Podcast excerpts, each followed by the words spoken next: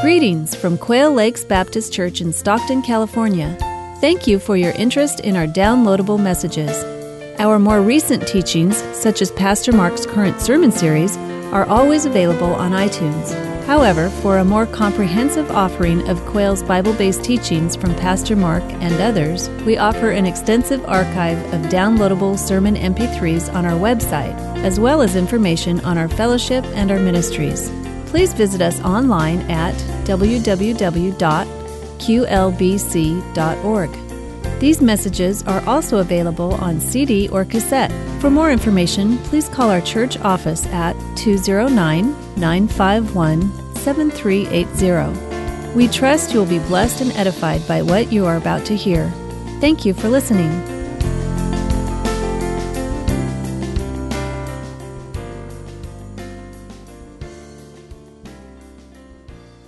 Take your Bibles, please, and turn to the book of Joshua, chapter 1. Today we begin a journey through Joshua. The series is called Promised Land Living. We're going to see how the principles of promised land living that God gives his ancient people are able to be applied today for us. Today, in sermon number one, the key concept is this courage is always required. That's what we'll see in Joshua chapter 1. The call is to courage, it's always required. Before we get to the text this morning, I want to give you some background in terms of where we are regarding the flow of the Word of God. Back in Genesis, God brought Abraham to the land of Canaan, which we call the, the Promised Land. And while he was there, God gave Abraham three great promises. Number one, he said that his children would form a, a great nation. That's the nation Israel. The second promise was that from his people, uh, the blessing of the entire world would come. And that was fulfilled, of course, in Jesus Christ. And he also promised Abraham that his descendants, his children, would inherit the land where he stood when God made these promises. And that was the land of Canaan. That third promise is in Genesis 15. It goes like this Then the Lord said to him, Know for certain that your descendants will be strangers in a country not their own, and they will be enslaved and mistreated for 400 years.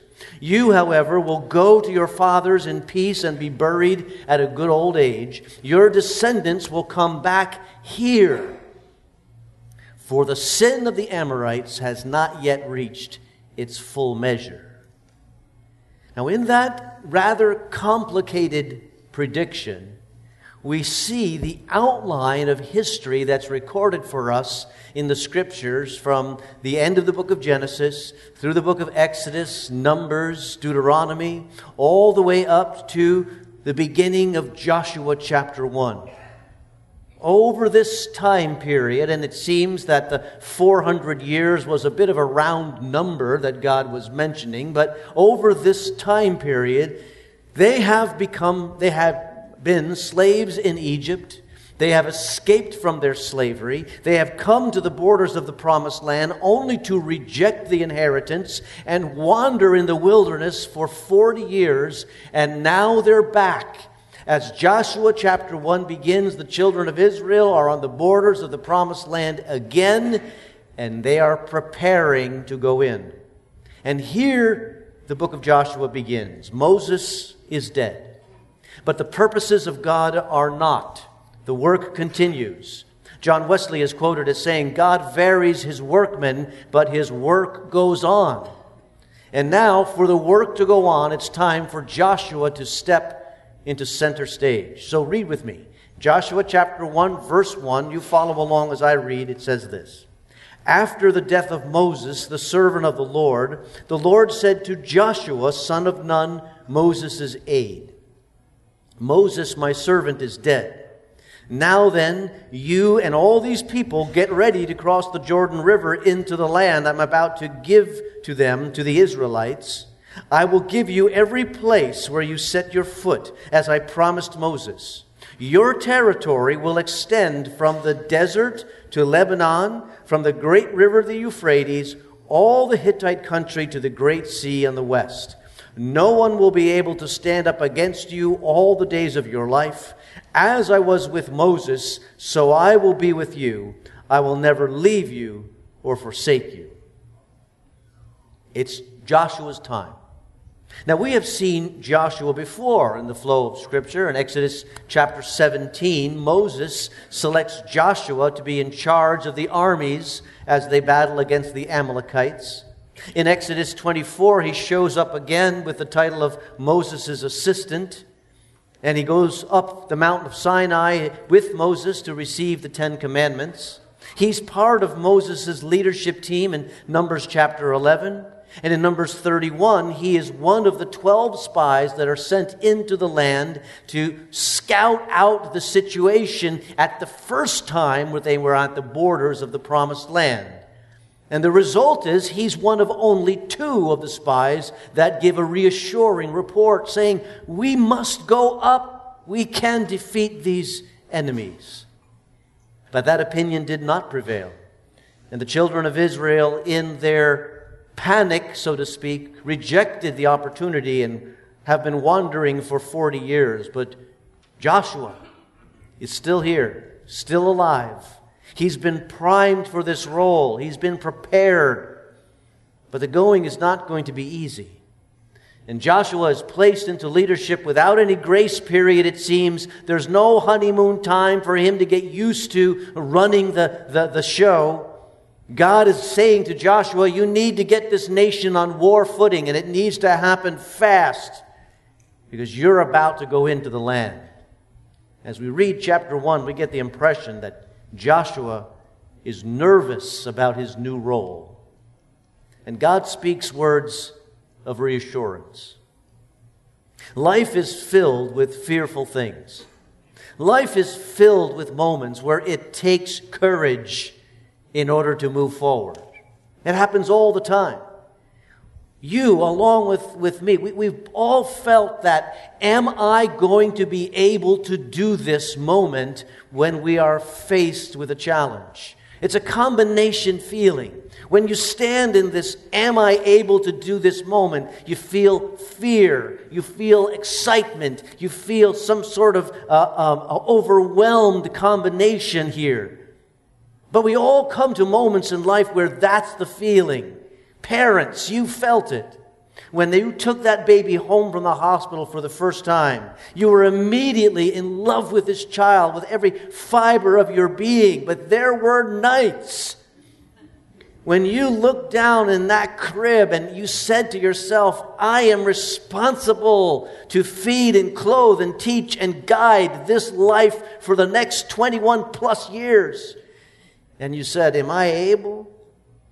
You felt it at work when your boss gave you a large project. It felt good to be entrusted with uh, something that was important. But also, it was fearful. Am I going to be able to accomplish this? Uh, can I get the job done? You felt it when you were in the mortgage broker office signing the papers. And you saw the amount of the mortgage on that house and the monthly payments. And you said to yourself, hold it. Am I able to do this? Back in high school and college, you felt that am I able to do it moment as the exams came. When you signed up for sports teams, you, you felt it. Am I able to achieve? Will I be able to accomplish? Life is filled with these moments. And the history of the world is that of individuals who rise to the occasion despite fear. Why? Courage is always required. That's what Joshua is going through here. Lead the nation, conquer the land, take possession. His questions are Can I do this? Will they follow me? Is this a good plan? But what gives him strength is the promise of verse 5 I will be with you. I will be with you. Take courage. You have to see what's not said understand what God doesn't say. He doesn't say, Joshua, don't be so hard on yourself. Joshua, listen, look at all that you have going for you. Let's, let's take a list of your assets. Let's take a list of your abilities. You have been schooled on the side of the great man Moses. You have paid your dues. You have put in your time. You have led armies. You have achieved victories. You were one of only two spies who had the right attitude. You saw the truth. You've been elevated in the eyes of the nation, and now you're the leader. Joshua, you have got this. God does not say any of that, even though it was all true. He doesn't say any of that because none of that is going to get the job done. What's going to get the job done? I'm going to be with you. And that same promise is made to you. Hebrews 13. God said, Never will I leave you. Never will I forsake you. So we say with confidence, The Lord is my helper. I will not be afraid. What can man do to me? I'll be with you. In those, can I do this moments, maybe the message is no, but God can. God is saying to Joshua, if you're wondering whether you're up to the job, if you're wondering if you're able here, let me just tell you right now you're not up to the job. It's beyond you, but nothing is beyond me. And God reassures him of that again. Look at verse 9. He says, Have I not commanded you, be strong and courageous? Do not be terrified, do not be discouraged, for the Lord your God will be with you wherever you go. See, here's promised land living. Promised land living is when you realize that I am not able, but I still expect to sing the songs of victory because God is able. I still expect to see the victory. God is wonderfully able. It's not going to be easy. For Joshua, there's going to be real battles with real warfare, with real struggles. Joshua is a history book, but it's also a teaching book. It's a book that shows us about how we live for the Lord, and it's relevant in the time and in the place that we live today. Because just like the children of Israel are going to go into a place where the culture was hostile to the things of the one true God, where they have heard about the one true God, but are keeping him at arm's distance, rebelling against him, that's the culture in which you live. And God says to you, I will be with you. Courage is required. The same God that motivates Joshua is motivating us. The same God that was with Joshua is with us. Now, we need to make a few things clear as we begin the study of the book of Joshua that sometimes are confused. And that is how these historical realities are meant to symbolize truth for us. That the promised land is not a metaphor for heaven. The Jordan River is not a metaphor for death. Even though our hymn writers over the course of history have confused us about that, we need to be unconfused. Every once in a while, you'll sing a hymn and it talks about crossing the Jordan and it's talking about death and that kind of thing. It may make, make for good poetry, but it's bad Bible. Okay? Because it doesn't square with what we know. Heaven is going to be a place where you're going to have any enemies. Canaan is filled with enemies. Heaven is a place where you will not have to fight any battles. Canaan is filled with battles. In heaven, there will be no sin and there will be no failure, but you're going to see a lot of sin and failure as we walk through the book of Joshua. See, it's not a picture for going to glory, it's a picture for promised land living in the struggle here and now. How do we live on war footing with a wartime mentality, recognizing that there's a struggle ahead? The principles that we see are meant to be applied today. Number one, courage is required. Now, when God gives this message to, to Joshua, he says a few things that we need to notice so that we, we, we put ourselves in the, in the proper perspective. The first thing he says is about Israel's borders. And he says, You will have all the land on which you place your feet. And here's where God wants them to place their feet. Verse 4, he says, Your territory will extend from the desert to Lebanon, from the great river to the Euphrates, all the Hittite country to the great sea on the west, that's the Mediterranean. If you were looking at a map as I was reading that verse, what you'd see is this. What God says is going to be the borders of the land of Israel are, is far larger than Israel ever really was. Israel never filled those borders, not even in the, the great moments of the kingdom of David and Solomon. They never expanded to those borders. So we need to ask the question what happened? Why not? And the answer is this promise had a proviso, and the proviso was obedience. We're ultimately going to see that as the children of Israel moved into their promised land living, they don't keep their side of the bargain. God is ready to keep his word. But very early on, as the children of Israel achieve accomplishments and win some battles, get a little comfortable, they quickly compromise. And with the compromise comes the shrinking of the borders. And the shrinking of the borders reminds us that if we're going to live promised land living, it will call for obedience. The borders remind us of that. God also talks about their battles that are ahead. Look at verse 5. He says, No one will be able to stand up against you all the days of your life. There will be battles ahead. The victory is going to come, he says, but it's going to take effort, and courage will be required in the struggles. One of the things we're going to talk about in the book of Joshua and notice is that the children of Israel are the arm of God's judgment against evil and sinful societies at this moment in history. But as the children of Israel themselves later on in history become an evil society, someone else is the arm of God's judgment against them. You see, God is at this point dealing with civilizations and he recognizes that they have battles ahead. The sin of the Amorites now is filled. That's the, we call them the Canaanites. And what will happen as they go into the promised land is that a wilderness mentality will not get the job done. A wilderness mentality says, I can't do it. I can't achieve. When the going gets tough, let's go back to what's familiar. Even if what's familiar is lousy, it's better than challenge. That's a wilderness mentality. But a promised land mentality, which gives promised land living, is this I know I'm weak, but He is strong. I know I can't, but God is able. I can face the challenges that are come are coming my way. Wilderness mentality brings surrender, but promised land living is never surrender. I see victory just around the bend because God is on my side. That's what's called for. And thirdly, God reminds them of the book that they have.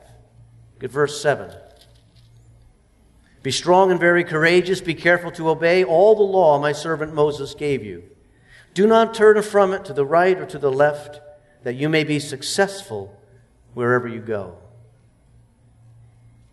There is a moment that we can't miss. There is a moment in history happening right here. These are the first people to be able to open a book and read the Word of God. It's here. It's right now, this moment. Moses has written the first five books of the Bible. He's written what we call the Torah or the Pentateuch. He is now dead. The, the, the books are completed. And Joshua is told, listen, you're going to need to go to those, those books. You're going to need to unroll those scrolls and read that law and recognize that through it, I'm speaking to you. You're going to enter a land that has heard about the one true God but has no allegiance to him. And if you're going to be able to accomplish the mission ahead, you need to be led by the Word. So be in the Word. They're not only to read the Word, he says, I want you to meditate on it. Look at verse 8. Do not let the book of the law depart from your mouth. Meditate on it day and night so that you will be careful to do everything written in it. Then you will be prosperous and successful. We need to be a people of the Word. That's promised land living. And we need to meditate on the word. Now, some of us are nervous about that word, meditate. It's a kind of a squishy word. What do we, what do we mean? Meditate. I don't even know how to do it. How do I meditate? Here's the thing if you can worry, you can meditate. It's the same dynamic.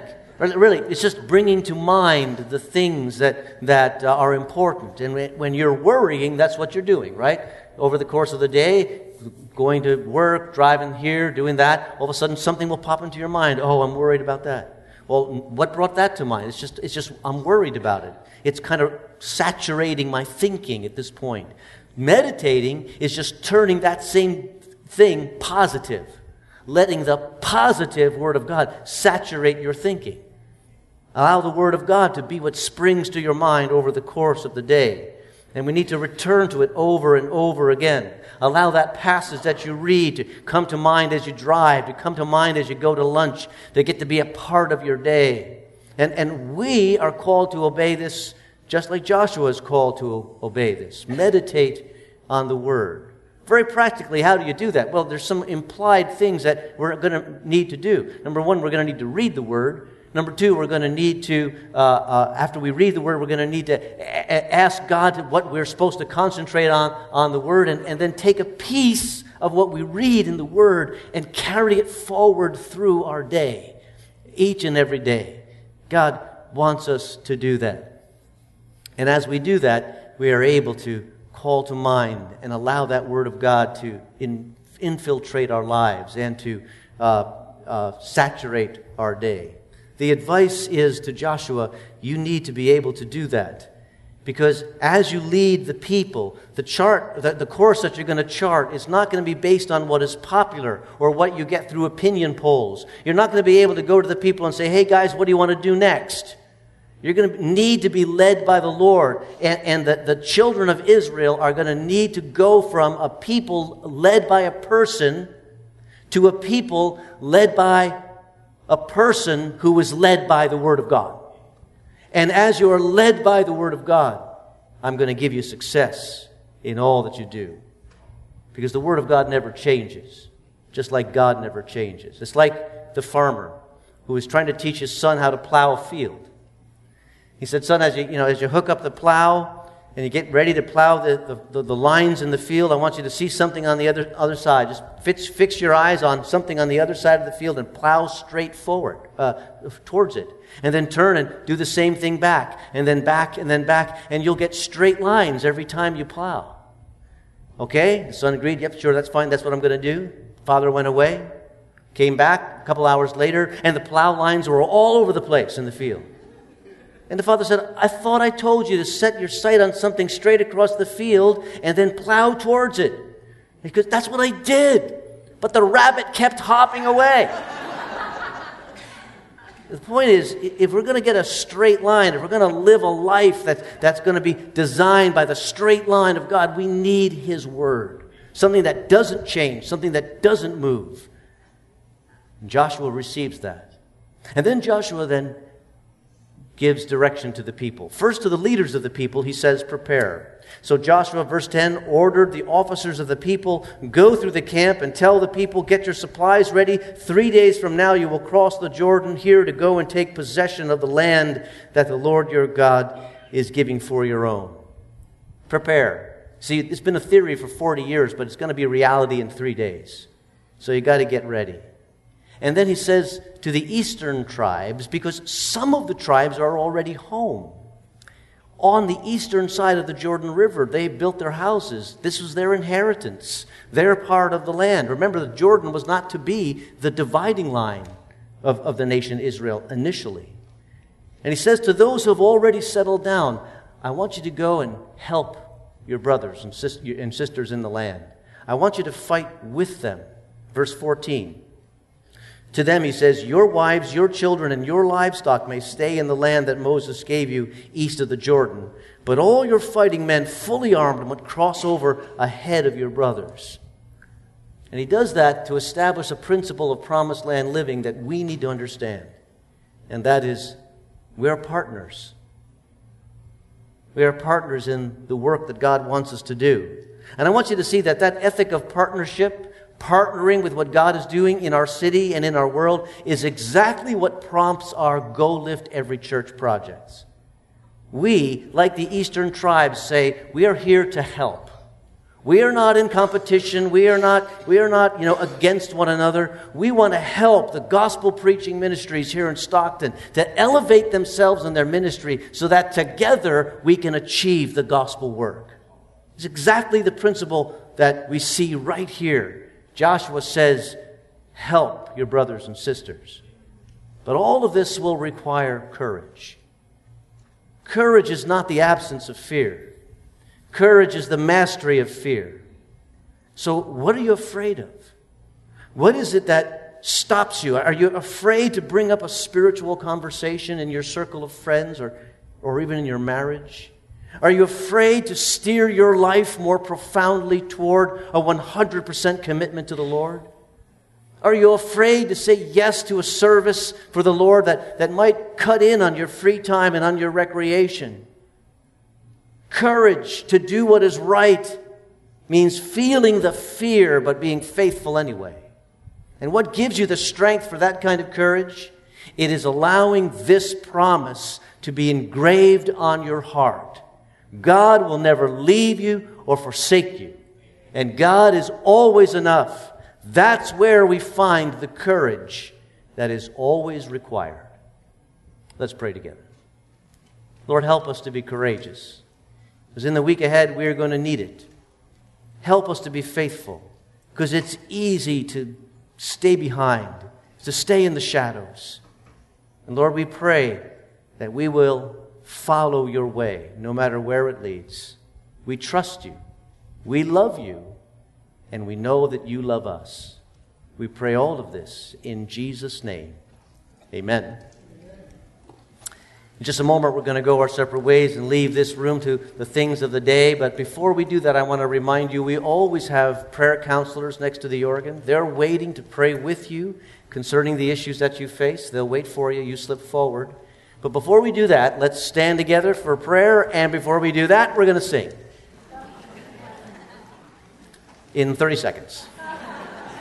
It goes like this. You know the song? I have decided to follow Jesus. I have decided to follow Jesus. I have decided to follow Jesus. No turning back, no turning back. Lord, help us to be faithful followers. Help us to find the courage. We will not turn back because you are with us. Assure us of that truth. And in the week ahead, help us to live for your glory. For we pray it in Jesus' name. Amen. Amen. God bless you. Thanks for coming today.